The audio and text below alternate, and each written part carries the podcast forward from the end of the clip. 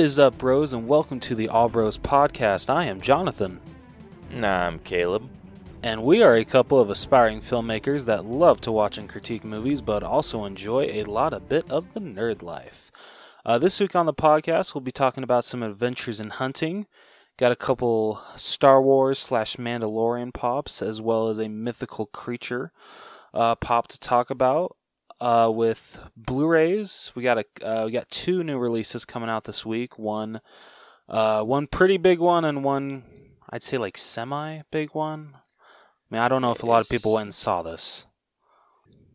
Yeah, this one was like at the ass end of like the theater going experience. Yeah, no kidding. uh, um, and then after that, uh, we'll be skipping over, um, oh my goodness, this week's sneak peeks and uh, what's in the box because there is still absolutely nothing when it comes to those. And then after uh, that, we'll be moving on to our main event of the evening, which will be our All Bros breakdown of Greta Gerwig's Little Women. Hell yeah. So, what do you say we get started, Caleb? Say let's do it. Hell yeah. I'm Brucker, I'm Levi. and together we co host a movie podcast called Film on the Rocks. On our movie podcast, we like to have fun with movies, and we don't like to break down movies beat by beat, scene scene by scene. We like to talk about what was fun about them. So we talk about our favorite scenes, uh, sprinkle in some trivia, uh, we debate whether or not they deserve a sequel, and we also talk about um, some drinking rules that they can have, such as drink every time Vince Vaughn stuffs his face in Wedding Crashers. Or something we call the Yoda clause, which is every time Frank Oz jumps on a screen, finish your drink. You can find us on Google Podcast, iTunes, Stitcher, Spotify, or really anywhere you can find podcast if this sounds interesting to you. Yes, and we also love listener interaction, and we also like to take movie requests. So you could reach out to us on Twitter at Film on the Rocks, Instagram, Film on the Rocks Podcast, or email us at fotrpodcast at gmail.com. Hope to hear from y'all. Give us a listen. All right, so starting out with Adventures in Hunting, we got some, well, actually, we got one Mandalorian pop coming our way, and it is, what is his name? Shit. Uh, Gi- Moff Gideon. I still haven't seen The Mandalorian, so I don't know who any of these characters are. Yeah, Moff Gideon's pretty badass. Um you don't see him pop- until like the final episode though. Well, So- shit, spoiler. Whatever, are you ever going to get around it? I I actually was. Uh-huh. So, thanks, asshole. Screw you. Uh, so are you gonna pick him up? Probably not. Ju- it's just because I mean Star Wars isn't my thing. Like I I like Star Wars. I can like appreciate Star Wars and that it is. It's just I'm more of a Marvel fanboy, so I'm going to go for Marvel stuff over Star Wars. Fair. I am the same way. And it's But I did try to get that. Uh, Sorry. I was just going to say it's it's more like Marvel are char- more characters that I care about. I or I care about those characters a little bit more than I do the characters in Star Wars. Fair. I, I'm I'm the same way. You don't care about Jabba the Hutt? Hell no. What's wrong with you? Although I did try to get that uh, Target exclusive uh, R2D2 because wasn't it supposed to be released yesterday, May the fourth? Uh, yes. If you listened to our episode last week, that is what we said. Yeah. Sorry. um, but I guess I don't know if it like sold out really fast or what because it was nowhere to be found. But you win, you win some, you lose some. Oh well. I mean, if they even put it out. Yeah, right. I only checked a uh, American Fork Target. I didn't check Orem, so maybe Orem had more to disperse out, but I do not know. Uh, anyway, like kind of like what you said. Like if it was a Marvel pop, I'd be like going all over the place trying to find it. But since it's Star Wars, I'm like, okay, you know, I didn't find it at this location. Not really gonna go out of my way to try to track it Yeah.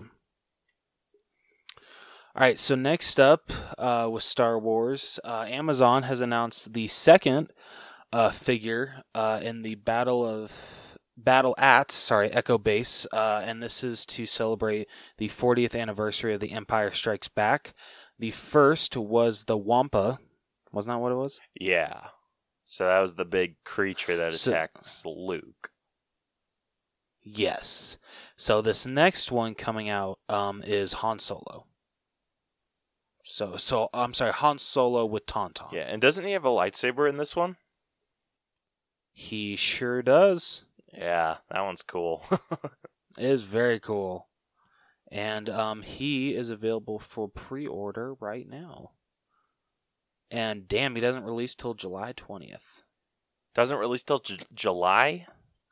Yeah. Bloody hell.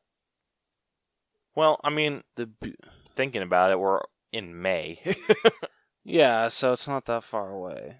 But let's face it, considering the summer movie season is canceled, this summer's just going to drag on. oh yeah, definitely. Until this quarantine's lifted, dude. Yeah. Well, I mean, Utah did just go from level red to orange. So some businesses are able to start opening up under like strict um, guidelines. So at least there's that. Yeah, I mean, I know that our state has. It doesn't mean our state should.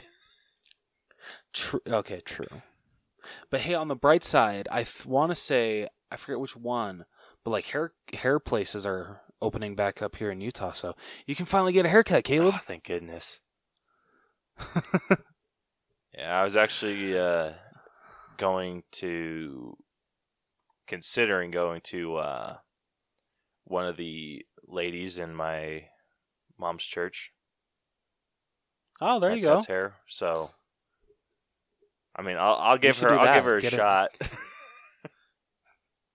Hey, it's free care, free haircut, unless she charges for in home. no, she she she's like uh she does like hair stuff, so it's not free. Oh, okay. Sadly, Damn it. Too bad, so sad. Uh, and then f- uh, the last f- pop we got to talk about, and there's not a lot of pops to talk about this week. Uh, I guess they're coming out with a coming out with I can talk a uh, Kraken pop. Hell And- yes. This looks pretty cool, but some people are pointing how uh, they're complaining of how um, the Funko Pop isn't accurate to the depiction of the Kraken, and they're saying that it's too cute. That was my big complaint about it too. I it's it's blue. the, yeah, it's true. It is blue. Ugh, I I did not care for that. but I mean, I like So- the Kraken. So Just so you can say release the Kraken. yes, dude, that's my that might be one I keep in the box just so I can say that Oh my gosh. because I'm stupid like that. if you ever um if you ever decide to like uh, do like an unboxing on our YouTube channel, you have to do it on that pop. And as you're opening it, just be like, "All right, releasing the Kraken." Dude, that'd be awesome. that would be so cool. Uh, all right, so moving on to Blu-rays, we got two uh, new titles coming out this week. First up, we got Birds of Prey and the Fantabulous Emancipation of One Harley Quinn. That's the whole title, right? I thought they changed it. No, that was only for movie theaters. The movie still has the full name. Ah, that's so dumb. Yes, I got it right. I like it, and I got it right. Yes. So stupid. Um, so, so this one will be getting a Blu-ray and 4K release, and the uh, Blu-ray and 4K are actually different covers, and I love it when studios do this. I think this is such a cool idea. So, uh, the um, I th- actually, actually, I don't even know if either of these were the um theatrical poster. I think the 4K is the closest to it, but uh, the Blu-ray I think is its own thing. but uh, both look fantastic. And then besides just the Blu-ray and 4K, uh, it will be getting a Best Buy exclusive steelbook, which I will definitely be picking up. Looks awesome. It's got Harley Quinn just laying down on a police car, and then um, the uh the inside is uh, Harley Quinn feeding her um hyena. Sweet. Remember that scene in it? Yes. Yeah, right. Freaking love that. That's some awesome ins- yeah.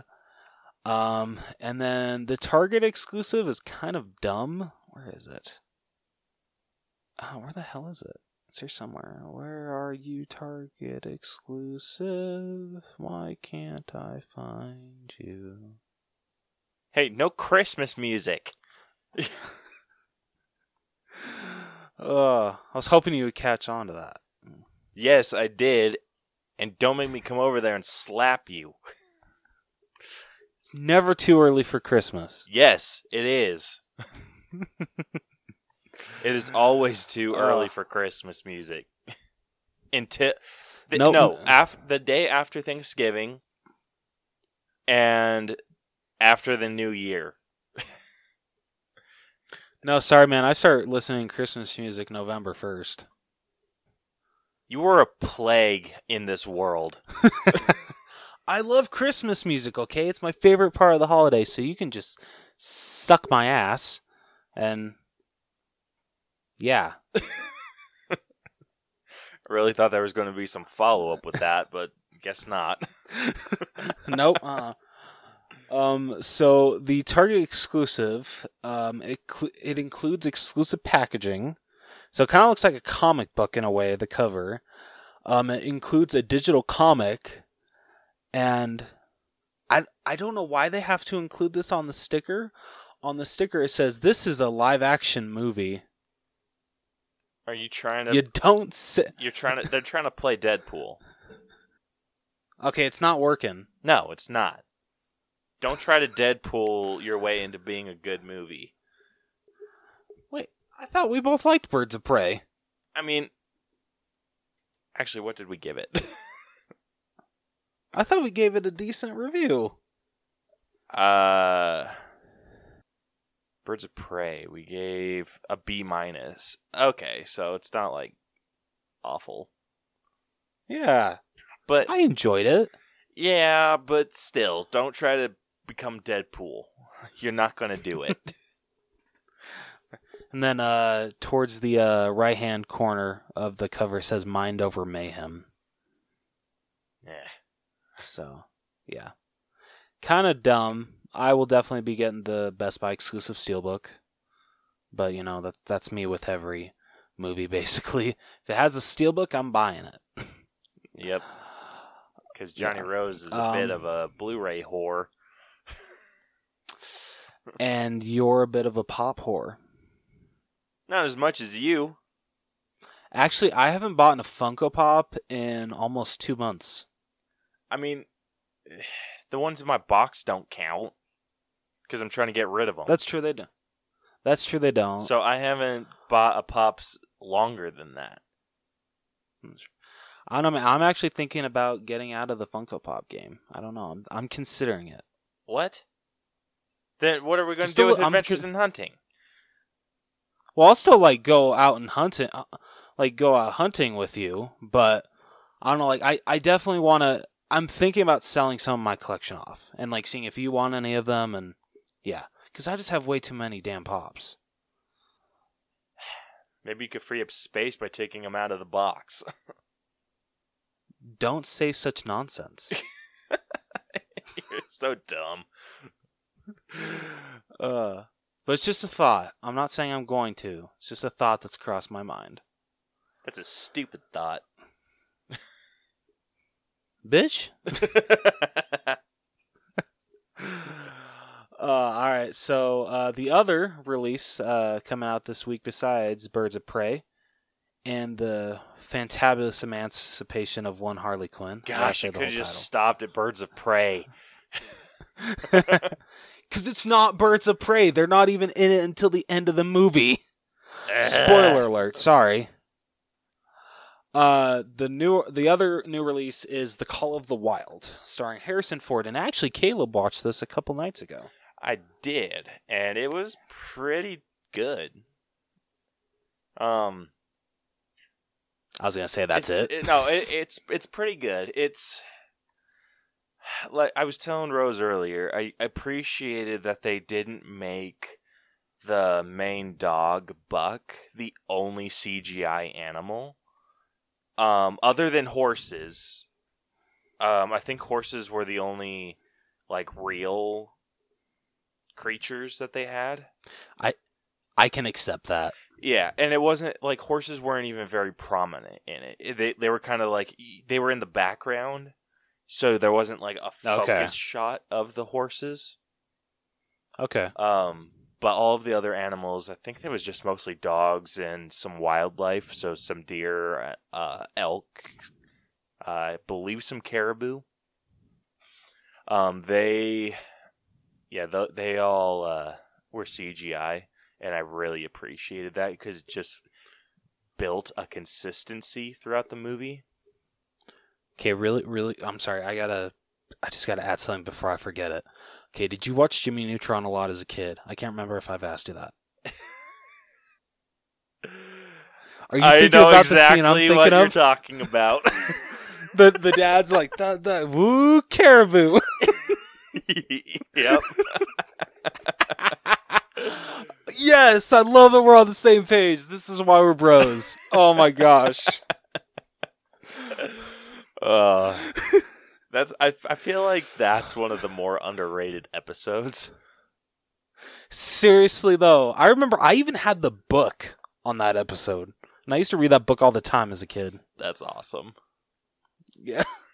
All right, sorry. Get back to what you were saying about the Call of the Wild. Um, that was pretty much it. It was just it built the consistency, like this. All the CGI creatures um had that consistency through it. It kept a consistency throughout. It wasn't like, oh, this one's real, this one's not, and it was super obvious because I feel like when you do look at Buck, it is very obvious that he's not a real dog. And Yeah, it, uh, I don't know. Just watching the trailers again and just like the eye movements, I'm like, wow. Yeah, so some of those were a little cartoony, so that kind it like if they didn't have the other animals BCGI like Buck, it would have distracted from the movie, but it just kind of like it set up the movie set up the rules and it followed those rules. So it Okay. wasn't just Buck that was that was looking around like that. All the other animals were too. Okay, that's good. Yeah, so it wasn't just Okay, yeah, I actually really like that. Okay, that's good.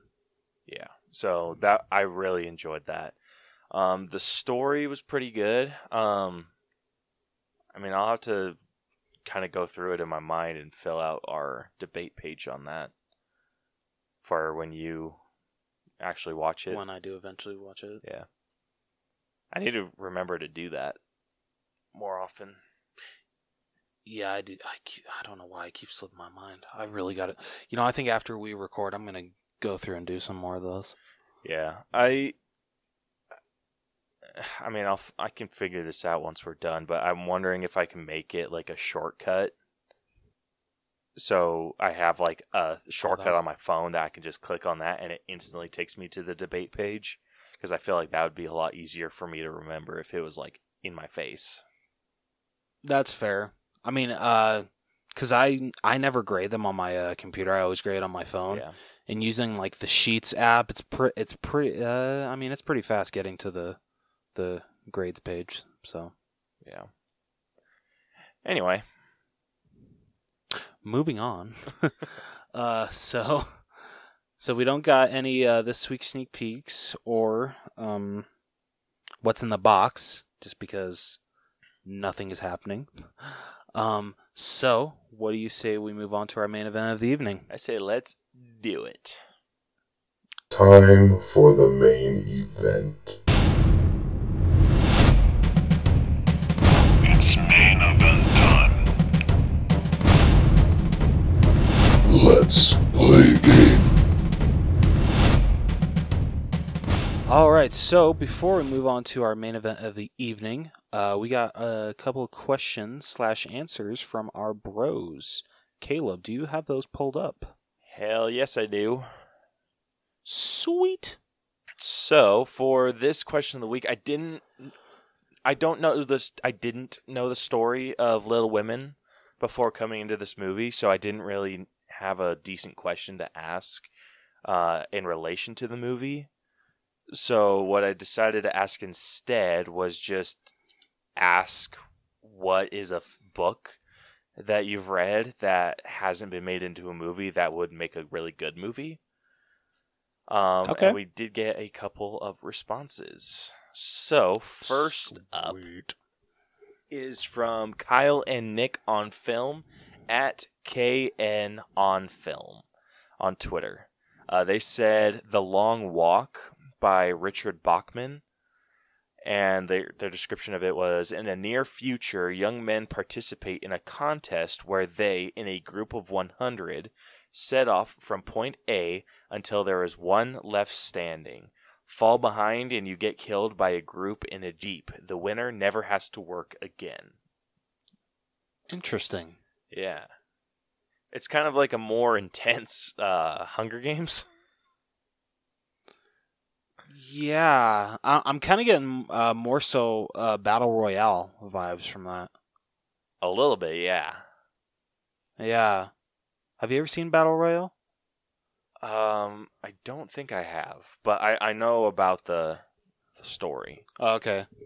It's bloody as hell. If you ever want to check it out, it's actually pretty good. Yeah, I just might. Um, but yeah, I I commented and said I'm not much of a runner, but I mean I like those odds. I mean, if it means I never have to work again, psh, count me in. As long as I get to bring my inhaler, I think I stand a chance. Maybe.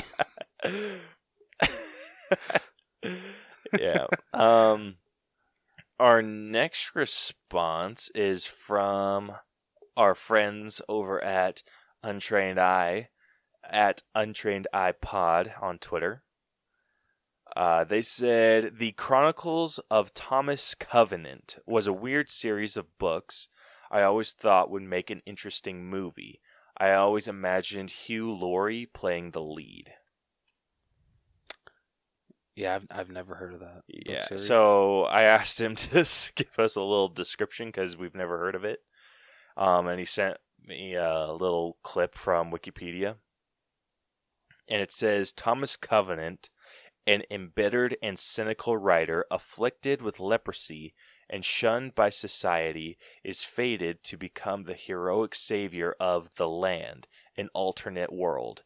In 10 novels published between 1977 and 2013, he struggles against Lord Foul, the despiser, who intends to escape the bondage of the physical universe and wreak revenge upon his arch enemy, the Creator.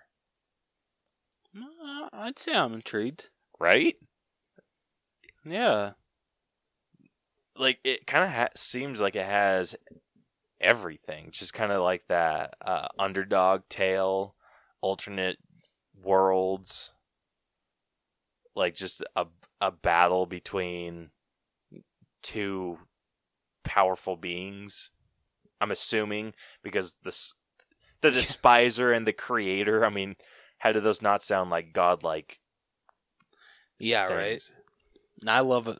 I love a good underdog story. So Yeah. So I I am very intrigued. And so so much so I might actually start reading these. Caleb read a book. What? Hey, screw you. I'm kidding. I'm kidding. I read all the time, asshole. I know you do. Comic books don't count. Yes, they do. I'm just kidding. They do. I'm just kidding. I know they do.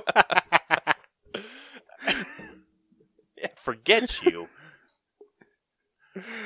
Uh, hey, I'm just saying what my middle school teacher used to tell me.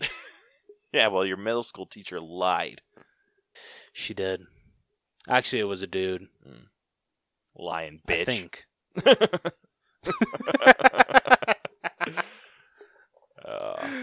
Uh, Okay, our next response comes at us from 143 at breaker 6696. Okay. uh, he says, book about mom and son chill out while having some Sanka then. I will tell you how it ends soon. Wish me luck. Wait, what? Yeah, um I don't know, the way how the way he says I'll uh tell you how it ends soon. Wish me luck. It sounds like he's writing this book. Yeah, it seems like it, huh? Yeah. What's some Sanka? I don't know. It's S A N. Should we find out? I'm afraid. S A N K A? S A N K A. Yeah. Is it a type of coffee? Yeah, it's a type of coffee. It's a type of coffee. Sanka is a brand of in- yeah, it's a brand of instant decaffeinated coffee sold around the world. And it was one of the earliest decaffeinated varieties. Okay. So it's a book about a mm. mom and son having coffee? Decaffeinated coffee. Decaffeinated coffee. All right. Um next if you really are writing that, that's cool. Yeah. Uh, next, we got a response from Space Wizard Arjuna Fanzales. I hope I'm saying that right. Bad At badass yeah, name. at Super Arjuna Butt. Uh, that he said Underground by Suelette Dreyfus and Julian Assange. Um, I don't know. Never heard of either of those writers. Yeah, neither have I. So yeah, thank you for that one. Yeah. Thank you. um, and then our we have another response from Mixed Media Forest Podcast at Media Forest Cast, who, if I'm not mistaken, is the might be the promo of this episode. Oh hell yeah. Yeah. Uh, he, he said Eric Lustbader, the ninja. The name says it all. This is the greatest novel of badass ninja mayhem I've read in my life. A martial arts master protagonist, an arsenal of ninja weapons, and mystical chi powers. And uh, I'm so sold. I'm in. yes, so am I. that sounds I've badass. see this movie now. Yeah, right? Anyway, our last response comes from our good friend over at Shit Happens When You Party Naked, Jason Alme. And this is from his personal Twitter, uh, at Jason Alme. Ooh. And this one is a little vulgar, but it is f- funny, and I can't not read it in its entirety. So I will take the explicit marking that I'm going to have to put on this episode because it's freaking Well, oh, hilarious. This is gonna be fun. yeah, so he said the Quran. oh my gosh. Yeah, and then he added on he he said good luck casting Muhammad motherfuckers.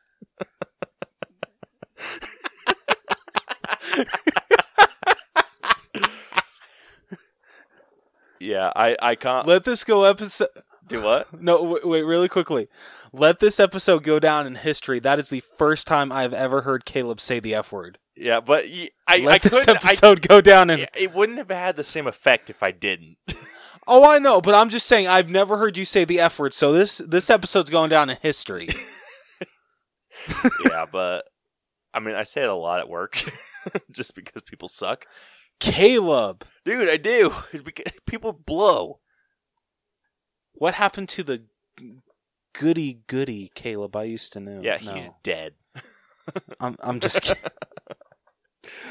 uh, okay, well now I know that you have said the F word before. Okay, Yeah, all right, yeah. I I commented back to him he- yeah. and just said, "Okay, Muhammad, played by at Jason Alme."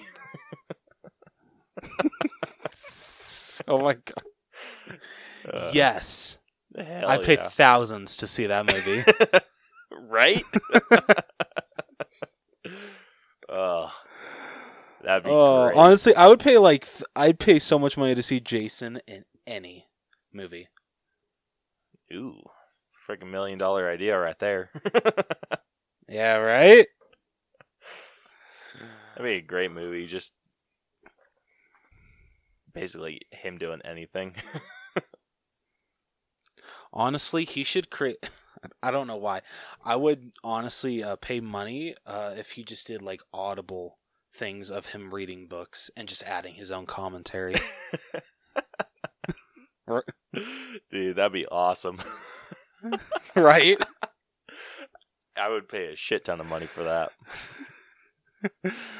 Uh, Uh, anyway, so those are all of our responses. So thank you, everyone that answered our question of the week. thank you very much. Excellent answers. Hell yeah. All right, what do you say we get down to this breakdown of Little Women?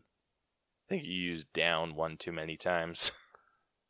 And I think I used it in the wrong context. So, I think you yeah. did too. But I get what you're saying, Well- and let's do it. All right. So, if you are new to our breakdowns, we spoil the whole damn movie. And yeah, Yeah, So, I, I still I still have to um, write something down. I I because we're recording this one a few days early. I haven't had time to write a little intro to the movies, so I'm just gonna man. spatter on like I usually do. Um, I like this idea. So with our- spatter away, Caleb. with our our breakdown system, we have split the movie into eight different categories that we individually grade to come to our final All Bros score. Uh, it is a letter grade score, um, and then we also talk about the averages and whatnot, and blah blah blah blah.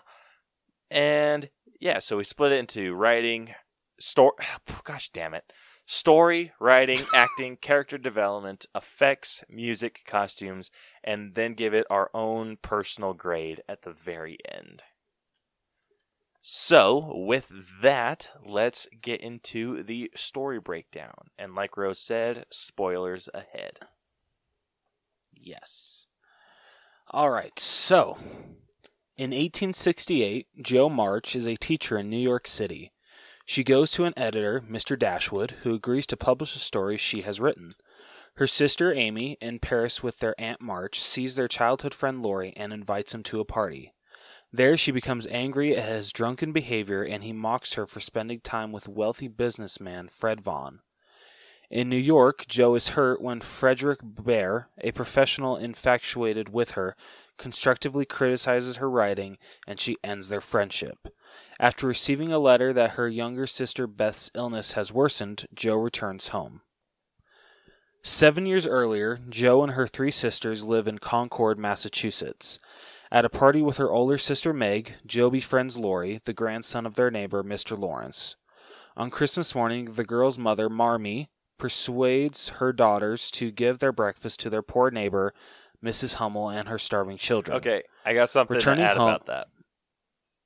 So, uh, obviously, I did not know anything about the story before seeing this movie, but I watched. I didn't either. I watched this with Brielle, and Brielle has has seen the other versions of this movie, and I believe Okay. she's also read the book. Oh. So something that she She quite an expertise then. yeah, so something that she noticed or that she knew about this movie. Um when Marmee came and was telling him about the poor family, Mhm. it was actually originally the girl's idea to go give them the breakfast. Oh. Yeah, so it wasn't Marmee trying to say like, "Oh, will you?" It was their idea too. Which I probably would have liked a little bit more. Uh, yeah, I think I would have too, but I don't know the way they portrayed these sisters. It, I think it, I think it worked. Yeah. not saying that like makes them any more.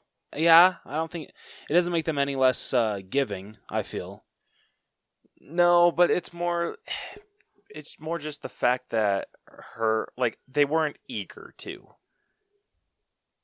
That's true. and I think that that felt like even for someone that didn't know the story, because Brielle didn't tell me that until after that scene. Um, Oh, so okay. even before knowing that, it felt very odd for them to just kind of be like, okay, like, like what's that got to do with us, kind of thing, like that kind of attitude. Yeah, I feel Amy was probably the most hesitant about doing it. Yeah, it seemed like she was. Yeah. Anyway, just something that Brielle told me. No, no, that's interesting to know. Huh. I know. I wanted her to friggin' join us on this one, but she doesn't want to do that. Yeah, I was gonna actually just. with sugge- us. Dang it! Ah, Brielle should have made this this episode that much more fun. yeah. Uh, continue. Where the hell was it? Uh, one second. Uh, all right. So returning home, the girls find their table full of food from Mr. Lawrence and a letter from their father fighting in the American Civil War. Jo visits their Aunt March, who invites her to Europe. Laurie notices Amy standing outside, having been hit by her teacher for misbehaving in class, and invites her in before her family comes to take her home. Okay, so I was talking to Caleb uh, about this earlier. Uh, we both agree that um, oh my gosh, I just Florence forgot Pugh. her name. Florence Pugh. She did a fantastic job at playing a uh, a younger version of herself. Like especially when she's whining to the neighbors about you know uh, her teacher cutting her hand and how she can't go home because she'll get in trouble. Like her mom's gonna kill her. She can't. She can never go back to that school. Like she played it so well. Yeah. Florence Pugh is one of the highlights of this movie. She really. Do you know how old she is? I don't. She's 24. 24? Yeah. So she's a our she age. doesn't look it. Yeah. That's that's so weird. I know, right? Dude, it's it's it's weird to think that we're going to like whenever someone's like their early 20s that it's like our age. Cuz anytime I see someone Yeah, that's that portrays someone like that's 24 or 25 years old, I'm always thinking, "Oh, that's an adult." And then I realize, "Oh, wait. I'm an adult." We're that old. yeah. It's like shit. Yeah, I fr- friggin' love that stuff. But yeah, she did so good. At, Oh, she and I was asking Brielle like throughout most of this, especially with scenes like that. I'm like, she is very dramatic. and then Brielle is just like, yeah, that's just kind of how girls are. And I'm like, oh no. like I mean, I hope I handle it okay, but I don't know how I would handle that just over dramatization of something. Like, I understand her like freaking out and crying and being like, because her hand got bushwhacked, yeah. No kidding. but it's just the crying that she's going to get in trouble when she gets home. That's what made me like, okay, come on. yeah. Like, calm down. like she was even that didn't seem like that she was even that upset about her hand. No, no, she no, she did not. Um, I want to point out um something that I don't think that they point uh out in the uh, the summary here that I feel was kind of like a crucial part to the story, and it just showed uh how Amy and Jo's relationship, how it was kind of bumpy when they were kids. And uh, it's during a flashback when um, Amy, not Amy, I'm sorry, Jo and Meg uh, go to a play that they're invited to by um shit what's his name again Isn't that The further into guy? the movie? yeah but uh oh is it Yeah, I'm pretty sure that's further. okay okay i'll bring that up then in a minute my bad thank you um oh shit where was i Gosh damn it. Okay, okay, here I am. When Meg, Jo, Laurie, and John, Laurie's tutor, and Meg's eventual husband go. Oh, here it is. I'm dumb. Told you. Never mind. Uh. Okay. So yeah, so when Meg, Jo, Laurie, and John, Laurie's tutor and Meg's eventual husband, go to the theater, a jealous Amy burns Jo's writings, deeply unsetting Jo. The next morning, Amy, wanting to make up with Jo, chases her onto a lake where Jo and Laurie are skating. They save Amy when she falls through the ice. So, you know, uh, you know, like after she burns her, like basically her whole book, and uh, she comes home to it, and she's just like bawling. You can under, you completely understand why she's so broken up about this, and the mom's just like, you know, you gotta forgive her, you gotta forgive her. Uh, I I can understand why Jo never want, really did not want to forgive her. Dude, I get that too. Like, if you're writing a novel and someone burns it up, and first off, her apology was bullshit. Seriously, when she says, she's like, "Oh, I wasn't sorry then, but I'm sorry now." yeah, when it's more, it's just like I, she when she was talking about regretting what she did, I'm like, bitch, you burned each individual page. Like I understand, And she didn't just like yeah, yeah. she didn't. She didn't like just like throw it into the fire. She watched that shit burn page by page. Yeah, like a freaking psychopath. yeah, the whole I wanted to hurt you like you hurt me thing is taking her book and throwing it into a fire bin.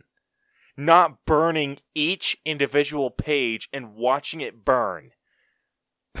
that is freaking Joker Uh. shit right there. oh, seriously though. Um, but yeah, like the the, the apology was bullshit, and like It really was. I kind of for a boy that was raised with only boys in the household. I'm the oldest of three. I don't understand that the wanting to hurt them like they hurt you kind of thing. My brothers and I, when we got upset with each other, or whenever one of us got our feelings hurt, whatever, we handled it immediately by physically getting into an altercation. And it, it wasn't some like petty bullshit. It was it wasn't like some like, oh, I burnt something you enjoyed or ruined your clothes. It's just like, no, I'm going to physically hurt you. and then we were The witch yeah, be. and then we were fine. Like, yeah, we were like cleaning up a couple scr- scrapes and bruises afterwards, but after that, it was done. I, I can't get in the mindset of being like, I'm going to do something so petty to hurt you. So, girls, man, girls. yeah, I know. It's kind it's kind of put me on the fence of what kind of kid I want or what gender kid I want to have next. It's just like cuz right now I'm just like I love having a girl and I'm like I just want I Yeah. just want another one, but I'm also like I also don't want to deal with the bullshit. so, I'm like I think I'd be okay with a boy. so, we'll see. Uh, But anyway, all right. Uh, so, so Mr. Lawrence invites Beth to play the piano in his house as she reminds him of his late daughter. In the present, Laurie visits Amy to apologize for his behavior. He urges her not to marry Fred, but to marry him instead. Though in love with Laurie, Amy refuses, upset at always being second to Jo. I thought that was such a powerful moment. Oh my gosh. And that was in the um oh shit, when she was in the painting room, right? No, this was when uh she was um she was like in like that black dress in the garden. That's right. Yeah. That yeah, that was a intensely powerful scene. It Like that scene alone is just a credit to Florence Pugh's acting. I can understand why she was nominated for best supporting actress. Oh, absolutely. Um yeah, Laurie Laurie was interesting as a character. So in apparently in the other ones, so like the other movie, uh Christian Bale plays Laurie. And what? yeah, and Brielle says that in that you really don't like Laurie, but it's he's supposed to be like how ah, shit Timothy. Sh- how do you say his last name? Timothy Solomon. Solomon. Yeah. I'm just gonna say Timothy. I think that's how I say it. It's how Okay. it- he's it's supposed to be how Timothy played him, where he's likable but he does some douchey shit. Uh, and in Okay. like what from what Brielle says, because I haven't seen the other Little Women, um, Christian Bale was just flat out douchey. Like there weren't any scenes where you you liked him. Um, I I think it's actually Chalamet. Chalamet. Yeah, I think so. I think that's how I say it. Yeah. Anyway, yeah, so that's something that I appreciated that he was supposed because I was talking about that like halfway through. I'm like, I can't get a read on on Laurie. Like, there's sometimes where I'm like, oh yeah, I I like him, I appreciate him, and then there are other times I'm like, what the hell, asshole. I don't. I never honestly truly hated his character. I was just kind of like indifferent with his decisions. Yeah, I never fully hated him. Though. Yeah, I never hated him, but I never even I never liked him either. fair, fair, fair. Um, boo, shit. Where was I? Gosh damn it! Oh, there it is. All right, so um, so Amy later turns down Fred's proposal, only to learn Laurie has left for London. Um, in the past, Marmee learns the girl's father is ill from the war and leaves to visit him. Mr. Lawrence gives the piano to Beth, who contracts scarlet fever from the Hummels. Amy, who has not had the disease before, is sent to stay with Aunt March. Marmee comes home early when uh, Beth gets worse, but she recovers in time for Christmas, and their father returns home. In the present, Beth's condition worsens and she dies. That was freaking Yeah. hard. So this is I cried. we need to clarify a little bit that there's a lot of back and forth. yeah, so, in the timeline. yes, yeah. There's a lot of jumping around in this movie. Yeah, it's a seven year back and forth. So yeah, yeah, in one instance, it was th- her where she initially got sick. That's when she recovered, and then the seven years later, Yep. Jo comes down in kind of the same situation, but then Beth has passed, yeah. and God, I was hoping so bad that she was gonna be sitting at that dining table. uh yeah, I know. oh my gosh, dude when um so i i mean for me when beth was entering the cabin i didn't think anything of it um because like i said i didn't know the story before this so i didn't know that beth ends up passing away um Yeah, but- either. Brielle, she said that that was a very like the way that they shot that was just a very emotional because she who knows the story she kn- knew what was going to happen, like what the result of that visit was going to be. And I'm like, Man, I think that yeah, like for me it was it just felt like oh she's going into this cabin to help these people, and then later it's just like oh shit that came to bite her in the ass, and then for someone Yeah. who knows it's it's still like it, that they shot it in a way that it was still impacted the person that knew what was happening. Yeah, honestly, and um, this kind of just uh takes me back to the scene uh on the beach with uh Jo and Beth, and just how uh Be- wasn't Beth telling uh Jo that you know like oh you know I want you to literally read your stories to me till the day I die, Yeah, and she's just like don't talk that way, and she's just like you know it it's sadly inevitable it's going to happen, and you know I kind of I don't like to look at it as I forget all that she says, but like literally the way that she explains death is like honestly beautiful. And yeah, just I I mean I I got teary eyed when uh, Jo came down and Beth was sadly not there. that was rough, and I I appreciated that they didn't overdo the the sadness of that because I felt like they could have gone like super into the mourning and just the crying and all just the this just sadness of it. And they did. I mean, they got into it, but they didn't overdo it. Like I feel most thing play or most movies do. Like if you think really back do. to like Spider-Man when Uncle Ben died, it was it was a whole freaking ordeal.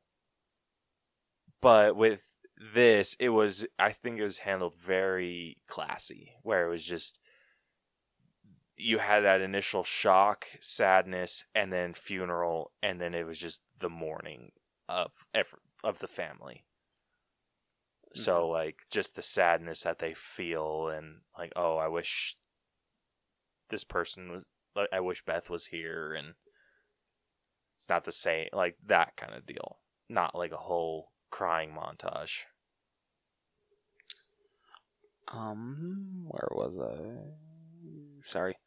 Um, so in the past, on Meg's wedding day, Jo tries to convince her to run away, but Meg says she is happy marrying John. Aunt March announces her trip to Europe, but takes Amy instead of Jo.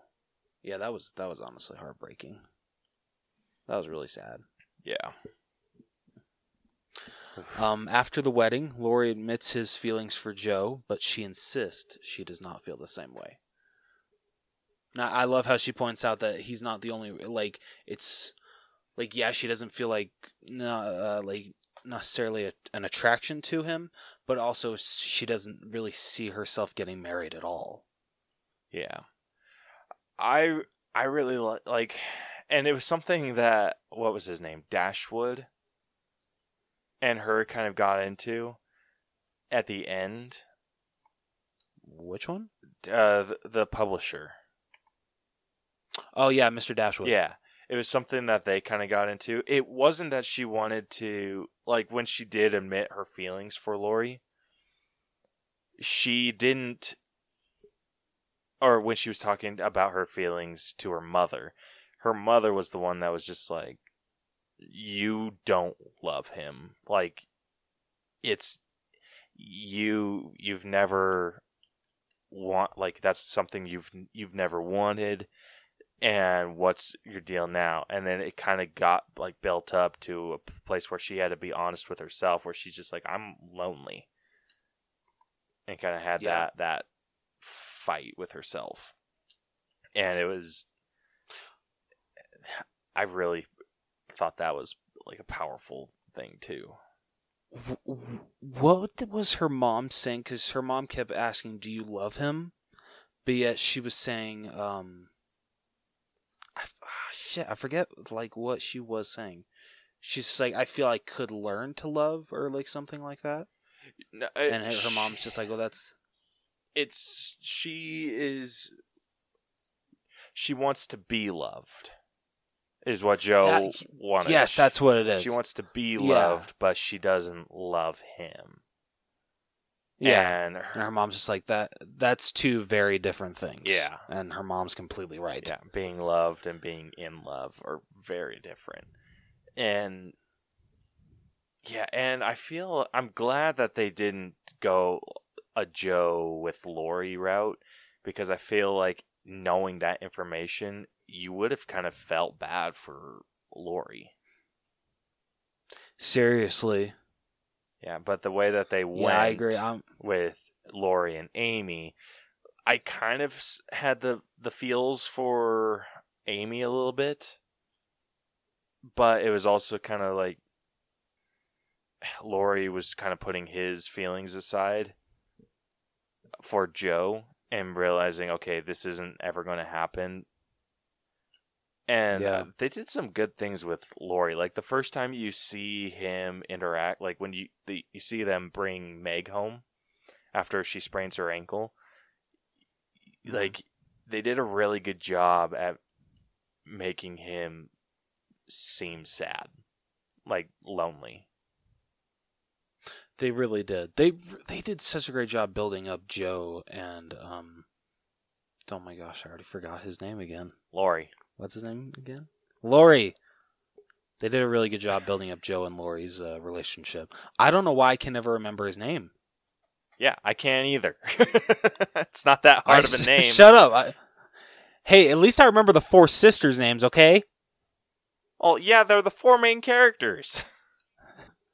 Shut up, okay? Kiss my ass. You know, even better, suck my nipple. Oh my gosh. You said you were never going to say that to me again. Brought it back. Yeah.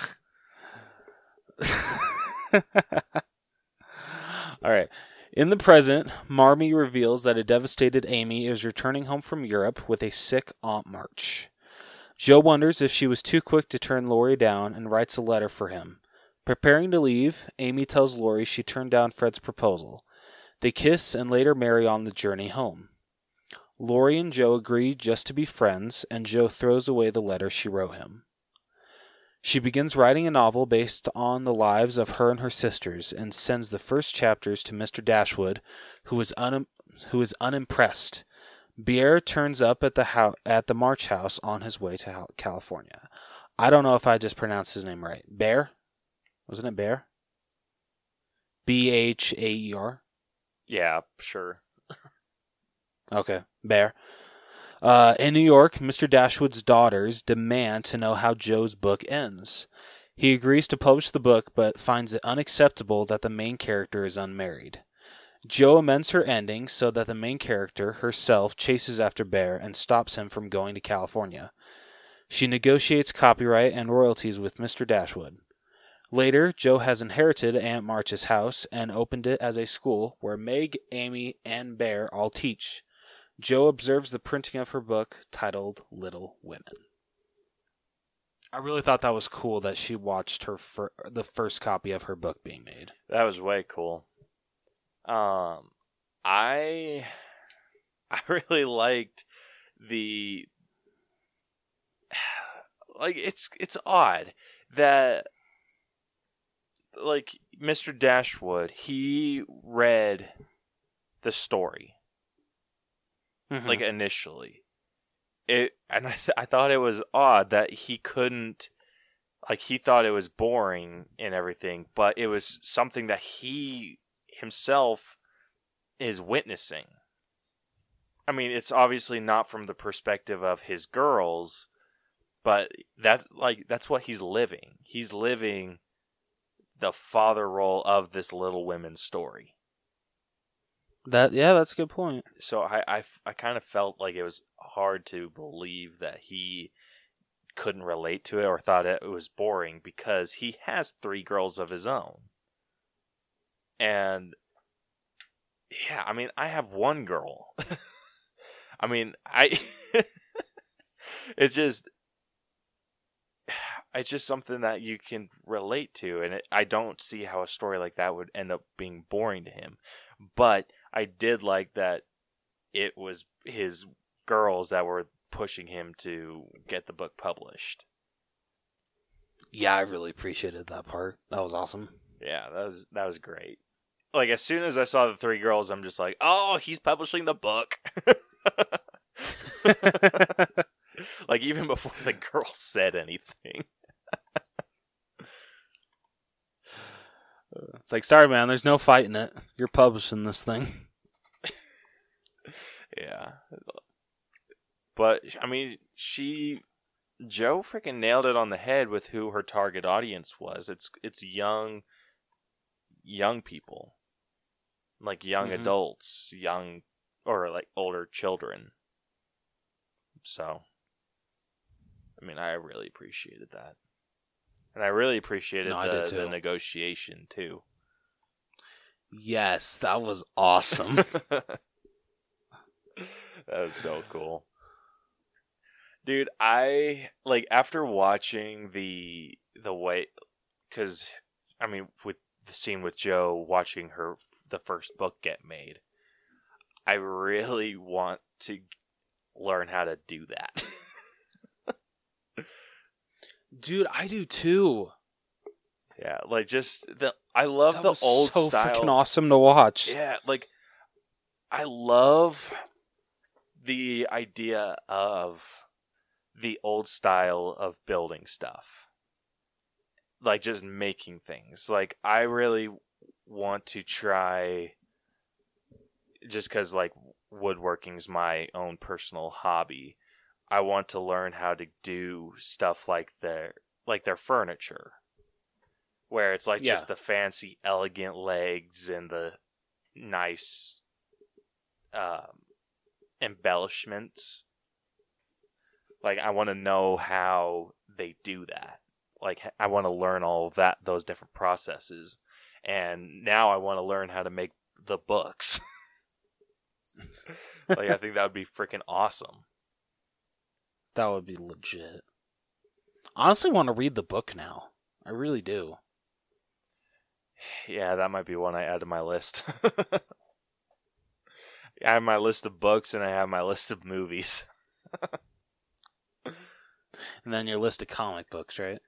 Unless you count comics with your books. No, I count the comics with my books. Oh, okay. Yeah, but anyway, how how did you think the story was? I thought the story was nearly flawless. Is these characters store like oh, just the relationship between the sisters, the hardships that they went through, just just everything was near perfect in this movie. Like I am so freaking high with the story. Hmm. I'm trying to think of any issues that I had. Um honestly, the I don't know where to put this in, but the issue, the biggest issue I had was the the following around with the time jumps. See, I never had that problem because I could always tell when it was present and when it was past. Yeah, but well, I could too eventually. It's just like the first scene, it's just with Jo's hair. It's just like it's the same length and then or when they were jumping back and forth, the biggest difference was Amy's hair. yeah. so that's how bangs I, yeah, that's how I was able to like do the back and forth and figure out what's what or what Okay. when is when. And then when Jo cut her hair, it was just that much easier. Okay. And it's just once her hair grew back out, that's where the time jumps got a little more confusing. It's like you had me and then you lost me again. Yeah, like I, there was a lot of moments where I'm like, "Wait, what the shit?" And then I'd see something that would be that like trigger to be like, "Oh, that that's this is in the present or that's in the past." And then I'd be like, "Okay, so now everything makes sense." So like should that be like in like an editing uh aspect just because maybe they should have like I don't know, edited edited it. I feel to- like the together the story kind of envelops the editing a little bit because it's All right, just fair. like if you think about it, the, like the story that they're telling, it's it is the going back and forth in time. Yeah, and that's just kind of how they edited it. true. So, I mean, the only way that I would make editing its own category is if we saw it unedited. but obviously, we're never going to get to see that. So, this is like the the story being edited. So, that's kind of why I'm thinking this is where it goes. Okay, so then what are you sitting at? I'm still fairly high. Um, I'm in the Mhm. higher 80s though. Ooh, shit. Okay. like I'm sitting around 87, 88. Can I talk you up to an 89? I think you can talk me up to an 89. Dope. cool. Uh, the next up, we got writing. So this is where I think it really shines. Yeah, fan freaking tastic. Yeah, like, and this is just for in general. I think like the story, the it's just the way that the story was told, and then I think the writing also kind of envelops the, like this the story as a whole. If you were to put it in mm-hmm. chronological order, and then like also the dialogue and everything, So this the reason I feel the writing is really high is because if you forgive everything that the editing got wrong, this is where it's like it's fine. Like the back and forth. Everything felt very fluid and natural. It really, especially the writing between the sisters when they were younger. Yeah. Like, I like some of my favorite scenes were when they were all together, where it's just chaos, where it's so hard to like follow along. It's just like it's craziness, and yeah, it, I remember f- like being younger. Anytime I was around more than one or two girls, it shit just got weird and crazy, and you're just like, you just, you're just like taken off guard by everything that they say. yeah. So I would, I'd be like, they'd be like, oh yeah, like, don't you agree with this, Caleb? And I'd be like, uh, yeah, not knowing what the hell they said. and I can't Uh. say I'm much better about that now. but still, it's just girls are confusing and it's just chaotic when they uh, get together and just start talking and they portrayed that really well. They really did. And I think that's just a testament to the writing and the acting. hmm A- absolutely. So, So where are you at with the writing? What are you sitting at? I'm at like a 95, dude. I can give you a 95 easy. Hell, hell yeah. All right, next up we got acting. So I think we're going to grade the four girls and Laurie. Yep. Sweet. So who do you want to start off with? Uh, you want to just go down the list, starting with uh, Saoirse Ronan? Yeah, let's do it. Okay, perfect. Pissed that she lost for Best Actress because she was incredible. Who'd she lose to? Uh, let's find out, shall we? Damn it. Son of a bitch.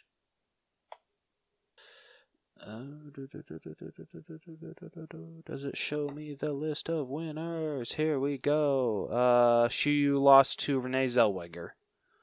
For what? Uh, she was uh for her role in Judy. I haven't seen Judy, so I'm probably going to have to watch that to justify this loss. Yeah, right. We're going to have to pull in 1917 with Endgame and watch Judy. oh, seriously though. Yeah, But yeah, she was fantastic. Uh, honestly, um, my favorite scene with her is the part where she um is in uh, her old room with her mom towards the ending of the film. She's just talking to uh, her mom, just saying like how she's sick and tired of everyone thinking that love is all that a woman is good for. That they don't have minds. That they're not. Uh, they can't like step up to the plate. They can't do like certain jobs, and she's just so sick and tired of it. And she, her oh my gosh, her acting is so amazing in that scene. Like how emotional she gets about this subject. It's it's remarkable. It's a credit to her work as an actress. it is. And it- the kicker with that is that it's not just she is sick and tired of all, all that talk, but she's also f- kind of falling for it. That's like she- Yeah, it, that's she's true. She's sick and tired of being told that that's all that women are good for, but that's also what she wants.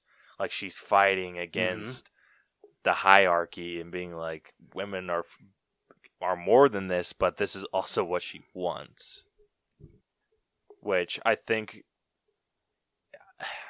I think is a really good lesson that I I don't think like because they addressed it later. I feel when Meg was getting married when they cut to that. Um and it, like so the conversation where she's saying that sh uh, where she's sick and tired that was in the present and then the Meg's wedding was in the past and her saying like she doesn't like need that and the importance of Meg saying like just because it, like like this is my path this is what I want and it's not l- more or less important than what you want Yes, that that uh, scene. Uh, I thought Emma Watson was incredible with her delivery there. Yeah. And I mean sadly I think like it's not it's this isn't saying a lot. All right, well I mean I guess it kind of is. That I mean I have a number of like where she fits in of but I think she, out of these 5 she's like one of the lower performances for me. And that's no, and that's a good thing because everyone is so freaking high. Okay, I was gonna say like we about to throw some hands here, bro. Yeah, but it's it's just kind of it's saying that she's one of the lower of of like some of the best. If that makes sense. No, it. Uh, okay, all right. I mean, I don't know. I mean, she's closer to the top for me, but that's that's this is me. we'll we'll rank what we think at the end. okay, deal. Okay, so uh, first off, Saoirse Ro- Ronan. What are you sitting at? Definitely in the '90s. I can agree with you there. Okay, what are you thinking then? I'm in the maybe the lower end. Um, Like '93? I was thinking 92, 93, yeah. That's where about Can where you give me '93? I can give you 93. Sweet. yeah. She she was excellent. She was absolutely excellent. Um the minor gripes that I have with her are just so so insignificant. It's just overall she did do really well. It was just the only parts where I felt and this is just goes for everyone. It was a lot with the the scene where they were taking the breakfast over to the poor family. It Yeah. felt odd that they were like it just felt awkward that they were it seemed like they were hesitant about it That's especially Yeah, being told that's fair. afterward that the girls are very charitable people or they're supposed Yeah. to be in like original writings All right, next up we got Florence Pugh, who played Amy March. she was amazing She really was. This was the first movie I want to say that I have seen with Florence Pugh. yeah i would Um, have to go through her imdb Can you think? um to f- come up with something else but she was great She w- oh she was remarkable. i don't Like you said, like uh. Sorry, go ahead. Uh, I'm trying to think of like, like I said, this is the issue I had with all girls. All the girls was the uh, charity, the charity scene. That was the only issue I had with her. Dude, same. Yeah, that. Like you said, that that's with like every one of them. Every one of them. Yeah, and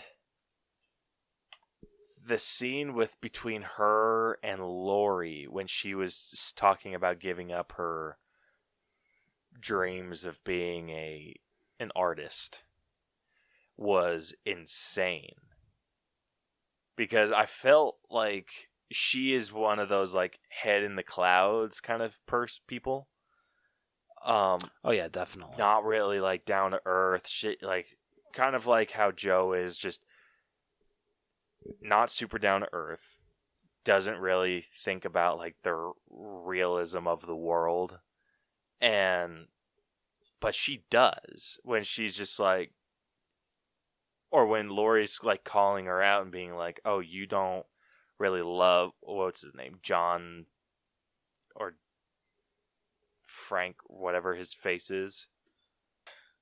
Oh, uh, yeah, John Brooke. No, not John Brooke is uh Wait, Meg's who- husband, Oh yeah, sorry. Okay, wait, who are you talking about? the one that she was going to marry. Oh, oh crap! What was his name? Oh shit. Okay, keep talking, and I'll get back to you. One second. yeah anyway with that scene where she's just where he calls where Laurie calls Amy out for not really loving him or just going with him because he's rich he's she's just like yeah and then explains all the reasoning why she has to do it and saying like I need to provide for my family and eh, think talking about all the things that she doesn't get to do or can't do because she's a woman and talking about how even if she did have money the second she got married it's instantly her husband's money. And all this other crazy stuff i was just like oh shit. Laurie got hit with a truth bomb.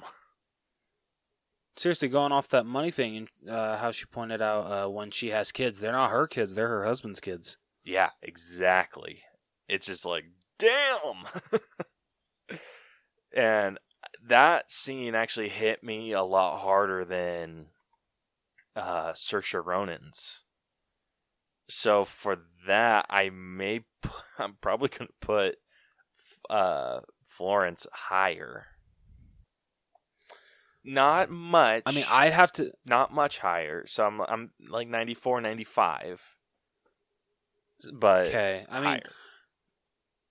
Okay, no, I mean I can definitely agree with you. I mean, to me, I thought Saoirse Ronan's part about like you know like that's all a woman's good for that was more powerful to me. Um, but I do agree with you that um, Amy's monologue to um towards Laurie was outstanding. Yeah. So where are you? Where would you put Amy? Okay, you said a 94, 95, right? Yeah. is that what you said? Yeah, but where would you put her? Um, I'll give you a point higher than Florence. Uh, yeah, Florence. No, I'm like sorry. no, where would you? you where would you higher. personally put her? Oh, where uh, I would say she's probably like a, maybe a couple below, uh, Saoirse Ronan. So I'd give her like a ninety-one. Ninety-one. So but why I can't. just? I can give you a ninety. well, okay, we need to think about this though because it's not just mine. Like it's kind of a combination. So if you think True. she's a couple points lower and I think she's a couple points higher, should we just give her a ninety-three? yes, let's do that. I like this idea. Oh, and his name was uh Frederick. yeah. Wait, no, that was the Yeah. the professor that What? Jo didn't like. What shit? Wait. Whatever. I- well, I don't care. I don't care what his name is anymore. I swear it said that she was going to marry Fred. I don't know. Whatever. Ah, whatever. Yeah, okay. Next up, who do we got? Uh, next up, we have uh, Emma Watson, who played Meg March. She she was good. I'm gonna take a guess. She's your lowest rated sister. Actually, she's not. Really? Oh, shit. Yeah. I thought she was gonna be your lowest. And like I said, we'll Wow. get into it once we rank them at the end. Um, because Okay. I think my my list will intrigue you. Yeah, I'm very interested. Um, yeah. So with her, she she really needs to work on her American accent. That's fair. I honestly didn't even expect her to use an American accent I in this movie. I don't know why. so like when she started talking, I'm like, wait, what? Um, why? dude it's so odd like she's I we watched uh, me and brielle we watched uh the perks of being a wallflower a little while Yeah. ago she was and she's in that and she does an American accent in that too and it's not good. like she is Oh. really not good at doing an American accent. I feel she tries. Yeah, and then and it, it was so weird like when they were up in their like I don't even know what it's called, but they're like little den upstairs and talking in the the fake their quote unquote fake English accents. And I'm like, everyone just I'm sounds assuming better. it was their attic. Yeah. I'm like, but seriously, it's just like Jo sounds better. Freaking Emma Watson sounds better. Florence sounded a little bit better. Is Florence American? Uh, I think she is. Yeah, it, it, I'm pretty sure. yeah, it, it was just so weird. like hearing her talk in, a, in an American accent because her British, like, yeah, her British accent was coming out hard. so, yeah, for that I might have to dock a little bit. That's fair. I mean, I think the standouts to me with uh, Emma Watson's Meg was any time that uh, her and Jo um, were matched together and were having a heart to heart. Yeah, those were some really good moments. Um, yeah, her. She was also a difficult one at times, like when she spent the the money on the fabric for that dress. Yeah, fifty dollars. Damn. Yeah, it's just, especially like she felt like the frugal one. Yeah. and she wasn't being that like it, she didn't seem like the type of person to give in to peer pressure like throughout the entire movie and so that one scene it that that's more of a character thing than anything um It's true. but yeah it's just didn't feel like her like it didn't feel like a meg Yeah. So, I mean, with that, I I'm not gonna dock Emma for that. I'm gonna dock for her not great American accent. and Question is, how much docking are you gonna do? she is definitely lower than Saoirse and Florence. Um, I mean, for me, she's in the high 80s, low 90s. I was thinking like a solid ninety for her. Really? Yeah. I'm I'm like more towards like an 88. So you want to meet in the middle at 89? Eighty nine. Yeah, I can do that. Cool. All right. Next up, we got Eliza Scanlen, who played Beth March. She didn't really talk all that much.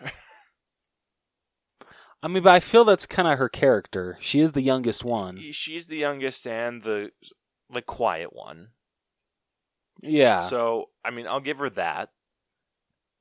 Um I don't know. It's hard to grade her. I feel like towards the ending, um, I- feel her acting like more so started to showcase. I mean, I know I know this is like messed up to say, like more so when she was she was sadly starting to die. Yeah. Um, just like that scene alone with uh, her and Jo just sitting on the beach. That's probably I think uh, her best moment in the whole movie. Yeah, it was a pretty good moment, but it it wasn't up there with the rest of the girls. No, I- I'll I'll definitely agree with you there. But I I think overall for uh what for I'm like I haven't read the book, so I don't know if this if uh, Beth has like this small of a character because she definitely does have the smallest like character not character development, but the least the least to do out of the four sisters. Yeah. Um, you know, I, f- I feel Eliza did the best that she could with what with what you know she had to go off of. I'll give you that. But I mean even with what she was giving given, I think it was definitely the weaker performance. And I think that just has to do with maybe not having the same connection that she had with her co-stars. Okay, that's I, fair. I, I feel like she like if she's playing the quiet one, she needs to kind of be the quiet. She's the quiet one on set, I would assume. Uh, so maybe she, I don't know. I'd have to watch some like behind the scenes stuff for this movie. yeah. So, yeah, but she's definitely the weaker of the four. So for So like, are you still in, are you still in the eighties? I'm still in the 80s. I'm just Okay. mid to low. Okay, what about? I'm thinking like eighty four. I can definitely do 84. Perfect. All right, and because he is not showing up on here, which makes absolutely no sense. Last but not least, we have. Gosh damn, IMDb, IMDb really? We know his name. It's Tim- You really had- Timothy Chalamet Yeah, that's what it is. Thank you. as Laurie. Who played Laurie? Yes. Yeah. I really liked his performance. I did too. Yeah, his character on the other hand was just like couldn't get a good read on, but I think that's just a testament to his acting ability because he wasn't likable Yeah. and he wasn't Yeah. someone I hated. Yeah, I was in between for the most of the movie with his character. yeah, and I think that's just Could never truly perfect. lean to one side. Yeah, and that's Yeah, oh, yeah, that's absolutely. perfect. Yeah. I mean, because from what Brielle said, you don't want Laurie to be too douchey, and you don't want him to be too sweet either. And I think he's just that that perfect middle ground of douchey and Yeah. and sweet. So Timothy nailed it then. yeah. Um, I'm trying to think. Like, I think the only issues with his performance I had was when he was getting like loud. I think it's Timothy seems like the type of person that is usually quite reserved and quiet. So he- seeing him Yeah, get definitely. loud and rambunctious like he was when he joined their club was very just like it was weird.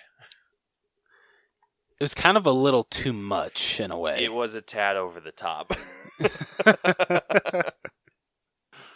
it's like, okay, buddy, you're way up here. I need you to come down here just a little bit. yeah, you're like at a 12, we need you to sit around like a 6. so, I mean, he he was good. Um I think he's a little bit bel above Beth though. Um I wouldn't put Okay. him much higher, so may I think either on the same level as Meg or maybe even possibly a little lower. So we put Meg at an 88, right? Uh, 89. Oh, 89. Um, I get. What'd you say to an 88? I wouldn't say no. Then let's go for an 88 then. All right. So that brings our acting score to an 89.4. Not bad. Not bad at all. All right, next up we got character development, which I think we're going to do Jo. Yeah, that that seems the most noticeable. Okay. Um sh- she's a little difficult too. She really is because I don't know. Like towards the end, you're thinking, okay, well then, do you want love or do you not want love? Do you want? I don't know. Just I was I was a little confused towards the ending with where she was going as a character. Yeah. So the way that I'm assuming it ends is that she, like, because I mean, how you read the synopsis. She ends it with not want or not getting married to the professor guy. Yeah, that's what I thought too. It's just she wrote in the But, book yeah. that she does actually. Yeah. So I'm assuming she didn't in real life. And that is very conflicting with what she said about wanting love. I mean, unless it's like she realizes that she can get love by teaching and being with her family and everything. I mean, which isn't a Yeah, super I- far stretch. No, it's not. But I just kind of wish that her uh, character arc was more. What's the word? Like prominent. More easy to. Yeah, prominent. There we go. Thank you. Um, it's kind of a character uh, that you kind of like have to think a lot about after the movie has has finished. Yeah, it definitely is. It didn't leave a lot to I don't know. It it it's just it's just kind of like she was going after and like some sort of equality. It, it actually with her she it felt very consistent. Like how the Mr. Dashwood that's was true. saying it it's with the story and her saying like oh like this just kind of gets into the the argument that they were having about the ending where he's saying like people don't want consistent they want romance and love. Yeah. and she's just like well that's not how real life is. And he's just like well make it how real life is. So with th- it's kind of that situation. It's you you kind of do want Mr. Dashwood's ending. Like when all said and done, that's what you w- ultimately want. Like you want her to It's be true. like, yes, like you can you can have e- equality and like power to women and all this, and still like enjoy love, and it, it's and then it ends up with her side where it's it's consistent, and he's like, consistent doesn't sell. so it's kind of it's kind of that consistent doesn't sell. And I feel like a freaking misogynist saying that. yeah, right. like I was thinking about that a lot today. I'm just like, gosh damn it, was Mr. Dashwood right?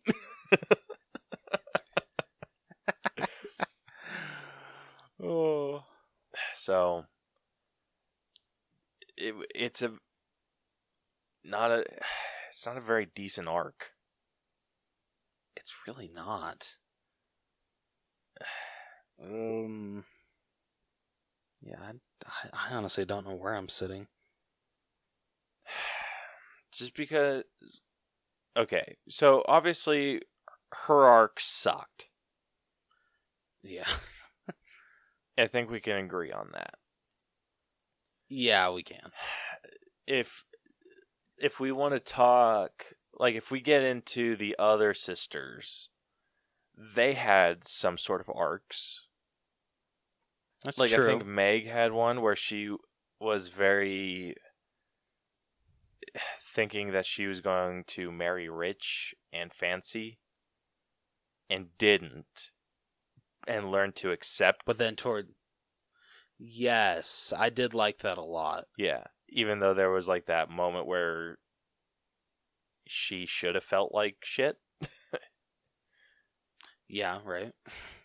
And then same with Amy, she had a pretty decent where she was wanting the, the same thing, wanting to marry rich, but also fall in love and everything. But and she ended up of like doing that. She ended up falling in love with Laurie, or staying in love with Laurie and giving up what she was working towards like marrying rich and being able to take care of her family indefinitely versus whatever situation Laurie's in.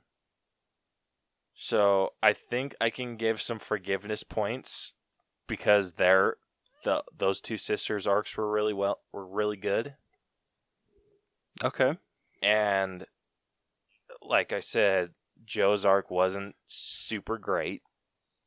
So if I combine all those, I'm in the mid 80s. So maybe like 85. I can give you an 85. Cool. Absolutely. All right, next up we got effects, which I don't think there were any. Not re- I want to point out something though with editing really quickly at the beginning. And maybe it was just me. Um but when they do like the title uh and they show like the cover of the book Little Women, is it just me or did that was that was like so abrupt? It was very abrupt, yes. Okay, okay. I'm okay, I'm not the only one. and another one is like I guess it made sense, but you know uh the part at the beginning when uh Jo is like running through uh the streets? Yes. Like it's kind of slow, so I think it like so it's going normal speed and then it slows for down for no reason. for a couple s- Yeah, and then it just speeds back up. Thank you. Okay, I'm not the only one. yeah, that slow mo hell didn't the emphasize point of that? anything. It was just a slow mo shot to have a slow mo shot. It really was. Yeah. Oh. So, I mean, I am perfectly okay docking for that shit. okay. Um, other effects though, I don't. I can't think of any. I mean, Really? there there was probably like so, Beth with her red face, like that could okay, have been yeah, a- that's true. an effect, which I couldn't even. I that could- looked really good. did it? It didn't look that good on my TV. I thought it did. It looked. f- Oh man, I was watching. Well, I mean, well, okay. Is your do you have a 1080p or a 4K TV? 1080. Okay, because yeah, I have a 4K and it looked really good on mine. Huh? Like I, she looked red, but it, she Uh, always she looked, looked- red. Uh, I I don't. I disagree. Mm. I know. She looks sick to me. I mean, she got to that point. It was just, I don't know. It was just like she, like she didn't look like truly sick to me until she was like dying. Sounds effed up. Yeah, I know, I know, but it's true. oh. So I'm like, Okay. maybe the same zone, maybe like mid to low 80s. Mm, about an 84. I can do an 84. Perfect. All right, next up we got music, which was pretty good. Yeah, right. I mean, This was a don't get me wrong, it was no like Rocket soundtrack. Man, but no, but well, yeah, because there's no like actual like singing. yeah, it was just like that classical music, and it fit really well Yeah. to like match the tone and everything with the movie. It that actually might be fairly high for me. dude, same. Like, where are you at? Like, dude, I'd honestly give it like an eight or a nine. I'm not quite up at nine, but I could def. Well, gosh damn you. I'll give it a nine. Woo! Hell yeah! All right, next up we got costumes. Fan freaking tastic. Hell yes. The only one I think I had an issue with was Jo. I disagree. I thought hers were fantastic. I know, but it was more. I don't know. It was weird that she was wearing like a skirt and pants. It's just kind of like go one or the other. so I mean, Yeah, but you gotta remember, it- like it kind of made sense a little bit because out of and this kind of like go uh, goes um off what they say uh, towards the beginning of the movie when Jo's just like, "Oh, I wish I could go fight along uh, with father," and I think Amy's the one that says, "Well, Joe, we can't lose our only brother."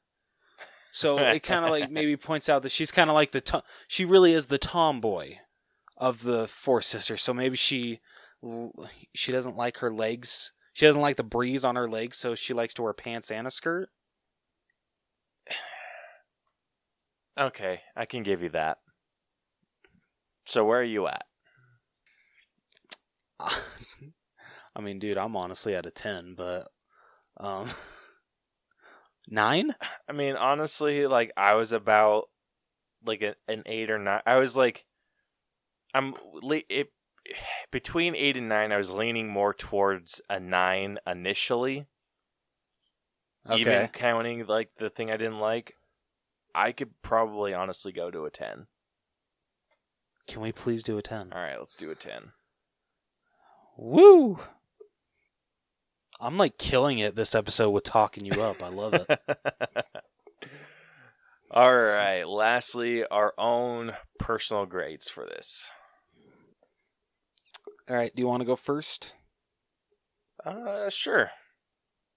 So, having not knowing anything or not knowing anything about this movie or the story beforehand, um, I felt it was it flowed very well. Um, there was very, I think there was only like one slow spot that I felt throughout this. Um, the performances by all of the actresses and actors were fantastic. Um, even the ones that we didn't talk about. Um, yeah, the only thing that this movie I f- feel was lacking in was uh, character development for the, the main character. Because, like we discussed, it's she's consistent. She's consistently on the equal equality like women need these these rights and opportunities as well as men do and she's keeps that stance for the entirety of the the movie um but other than that everything else was really great i can definitely see why this got it an oscar nomination in multiple was it just Didn't it win? Didn't it win for best costume design? I believe it did. I sure hope it did. If it didn't, I'm gonna be furious. Yeah, I'm I'm not sure. Like not off the top of my head, but yeah, definitely one of the better movies of this kind of style because I feel like we get like and I know some people love it. It's just something that's hard for me to follow. Pride and Prejudice is this is kind of the same vibe story wise that I get off of this. That's fair. Um, and that's a very hard story for me to follow because I get bored really easily, and that's kind of slow. So I mean, I was never bored during this movie. yeah, I wasn't either. bit. It it keeps you engaged and just having a really good time. So for me, I'm probably sitting at like a solid ninety. So for my own personal grade. Okay. All right. Uh, for me, oh, also it did win for best uh, costume design at the Oscars. Noise. So that's awesome. Um, so for me, uh, like also with Caleb, uh, this was my first introduction to Little Women. I've never seen the original or read the book. Um, but fantastic story, fantastic characters. Um, the four main leads for uh, the four March sisters were absolutely incredible. Just just everything about this movie. I I re- I loved this movie. Like this is honestly probably the best blind buy I've ever done. Um, so I'm honestly at a 95. 95. Goodness. Yeah, I know. All right. Well, averaging those two scores out, I think our personal grade is going to be a 92.5. Not too shabby. Not too shabby at all. And that concludes our breakdown and our final grade for 2019 li- 19's Little Women is Looks, that sounds so bad. Yeah, that sounded real bad. uh, is an A. It probably sounds even more weird. Oh, sorry. no, you're. What were you saying? No, I was gonna say, consider I'm not wearing pants, I'm wearing shorts. It probably even sounds weirder. Gross. Tapping against my bare skin. uh, anyway, so our final grade for Flubber and all. Gosh. Just let me say the Sorry. score. so the final grade for Little Women is an A minus. Woo! Yeah, Hell yeah. damn good g- good score for this. Uh, it is sitting at a 90.6%. So just barely made it into the ace. Yeah. So going back, um, it is a couple points higher than 1917. I can actually agree with that. yeah. So 19. So these are all of our A minus movies that I'm going to be listing off. Uh, so like I said, this one's Little Women's 90.6. 1917 is a 90.3. Um, it Not is bad. two points lower than A Beautiful Day in the Neighborhood. Uh, sorry, I can't disagree with the uh, Albro score. Yeah, so A Nope. Beautiful Keep Day sitting at a ninety-two point three percent. Not gonna say anything. I mean, ultimately, it's the same score. All right, fine, true.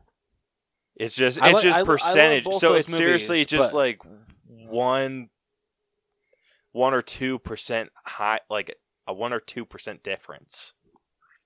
All right. I mean, I love both those movies, but I like Little Little Women a little more. Yeah, which actually reflects, I think, in. Oh no, it doesn't. Never mind. I was gonna say it reflects in the personal grade, but it does not. Oh. Damn it. Um, it is two percent lower than Joker.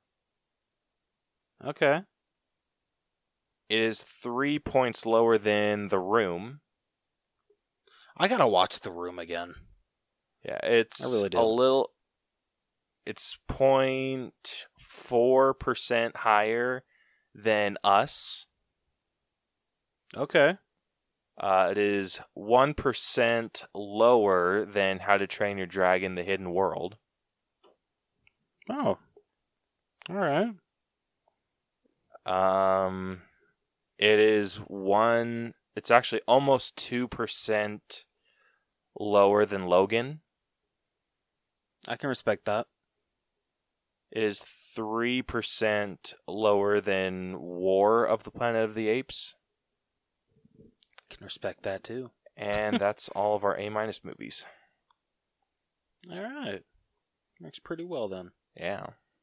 So, um, if you can't tell, we highly recommend this movie. Yes. Please go watch it, even though we just spoiled the whole thing. Yeah. I mean, honestly, like if we get down to it, any movie that we break down, we're gonna recommend, even the bad ones True. Or the like the lower graded ones. Because, I mean, I feel like there's some that we that got like a really low score that are worth going back to see. Like, I think you can there's agree. there's always enjoyment to be seen. Oh, absolutely. Yeah. Um, yeah, this is a and really quickly. Shout out to Pancake for the Table. Uh, so um, I was telling Caleb the other day I rented uh, cats uh, because uh, considering the people next to us uh, when me and Caleb saw at the movie theater, they literally ruined the whole experience for us. So I wanted to actually, you know, be able to watch the whole damn movie. Um, and I liked it so much better a second time. Um, I noticed so many things that I did not notice the first time. Like I had no idea how uh, much Mungojerrie, and Rumpleteazer are in the movie throughout. Like I only thought they were in a couple scenes. No, they're like in the background the whole damn movie, and I love it. Um, but yeah, so yeah, you got to watch it again, Caleb. and Brielle's got to see it. Yeah. Well, send me the code if you buy it. You cheap, you cheap bastard. Hey, I'm not. Just because you want to spend your money on it doesn't mean I have to. What if I um only was able to get a version with just the Blu-ray and DVD, didn't have the code? Would you be willing just to borrow the DVD and watch it? no. You're a wuss or you're a pussy. I don't know. It's Whatever. Screw you. uh, anyway. Uh, so if you like this episode and want to hear more of our stuff, we are on Apple Podcasts, Google Podcasts, Stitch, Stitcher, iHeartRadio, Radio Public, Radio.com, Spotify, and more. If you can't find us somewhere, just go somewhere else. Yeah, you can also. You're so blunt know, about right? that. You can also catch all of our episodes on YouTube, as well as some bonus videos that we will make eventually. Um, you could, Think about doing a steelbook based video. What do you think? that'd be cool. Yeah. I'll think of something. Yeah. Um, you can also follow us on social media. Uh, if you have an episode idea, want to answer our question of the week, uh, if you want to join us, even, uh, we would love to have anyone on. And you can follow us on Facebook at facebook.com forward slash the Allbros. Twitter and Instagram, our handle is at the Allbros. Um, but yeah, DM us with all those ideas and guest requests. Uh, you can email us too at the Allbros channel at gmail.com. Go check out our website, tinyurl.com forward slash the Allbros, uh, and has links to our merch shop, which is on TeePublic. And you can find that at teepublic.com slash user slash the All Bros channel. Uh, now selling masks. So if you want yourself an Yeah. Allbros mask, go pick that up. Fight COVID 19 in style. Yeah. So I'm not quite sure what we're going to do next week yet because it's early in the week and haven't had time to prep uh, for that. So be sure to follow us on social media to figure all that stuff out. And until then, this has been the All Bros Podcast. I'm Caleb, And I'm Jonathan. and we'll catch you guys next time. Deuces. So long. Nice. Better? Thank you.